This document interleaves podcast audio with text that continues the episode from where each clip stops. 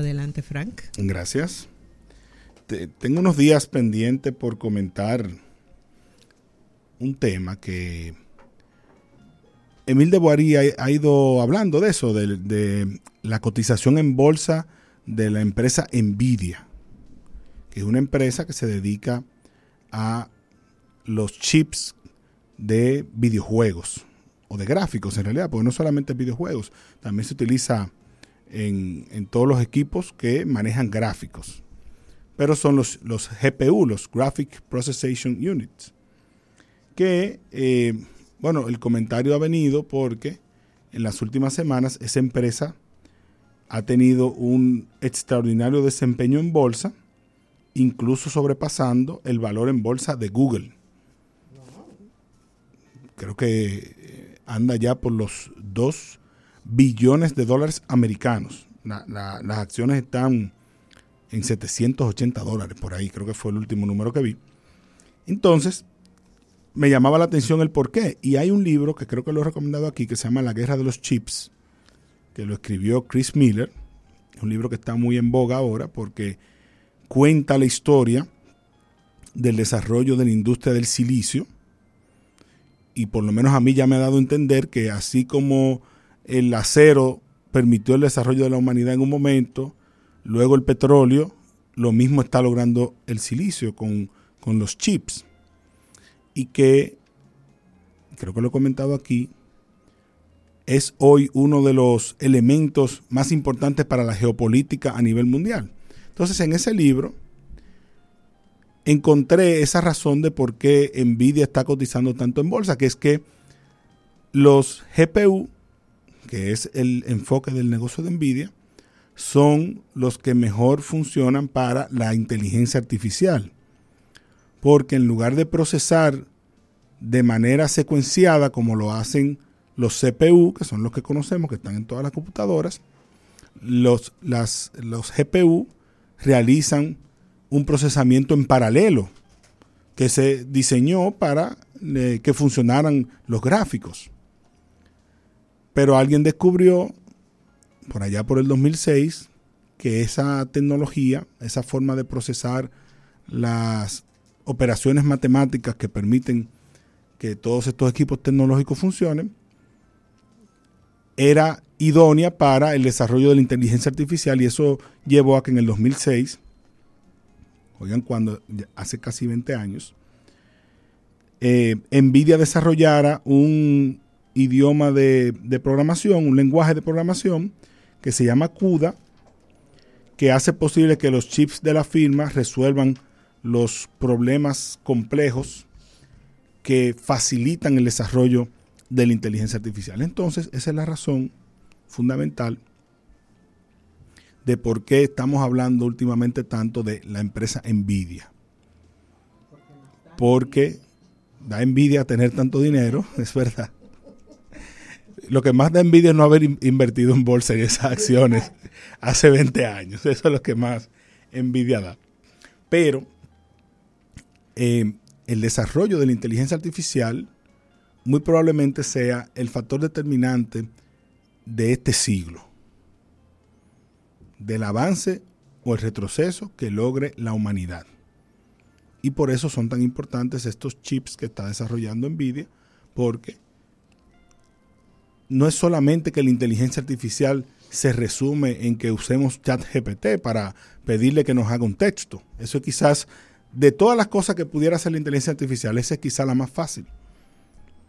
Lo que la inteligencia artificial nos promete, o le promete a la humanidad, la promesa que tiene con la humanidad, es encontrar soluciones a los grandes problemas que el cerebro humano, no porque no tenga la capacidad, no ha podido solucionarlos, sino porque nuestra capacidad neuronal no la, no la aprovechamos en un 100%. No tenemos la capacidad de aprovecharla en un 100%, porque, bueno, el organismo está creado de esa manera. El organismo está creado de esa manera. Sin embargo, la inteligencia artificial, como es una tecnología y podemos llevarla al límite,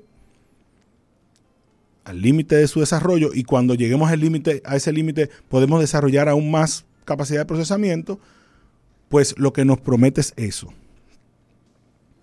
Nos promete solucionar los grandes problemas que nosotros no hemos podido resolver. Y por ahí vienen, entonces, soluciones a temas de la salud, soluciones a temas de eh, la seguridad alimentaria, por poner solamente dos ejemplos, el mismo cambio climático, poder predecir incluso eh, con mayor exactitud los fenómenos naturales o entender fenómenos que hasta ahora nuestra capacidad de procesamiento no nos ha permitido entender para responder a ellos. Quizás incluso la inteligencia artificial nos permite llegar más lejos en el universo y encontrar otros recursos naturales que sirvan para el sostenimiento de la vida en la Tierra sin hacerle tanto daño a, nuestro, a nuestros recursos, a la, a la Madre Tierra. Y bueno, una infinidad de posibilidades. Una infinidad de posibilidades. Y el que tenga la oportunidad de leer ese libro, que está disponible en el país, está en, en Cuesta está, y me imagino que en otras librerías, pero también está el digital, va a entender la importancia del desarrollo de la industria del silicio y sobre todo de todos estos pasos que se están tomando que no salen en, la, en las portadas de los periódicos, pero que están moldeando a la humanidad. La han moldeado hasta ahora porque eh, lo que se ha logrado con, con los chips desde los 60 para acá es lo que ha permitido que hoy tengamos al frente tantas pantallas que nos ayudan en nuestra vida diaria. También sirven para cosas que no son correctas, pero bueno, eh, es la historia de la humanidad, siempre ha sido así. Lo que se puede utilizar para el bien también se puede utilizar para el mal. Pero en este caso, el, desarrollo de la industria del silicio ha moldeado la sociedad de hoy de una forma extraordinaria.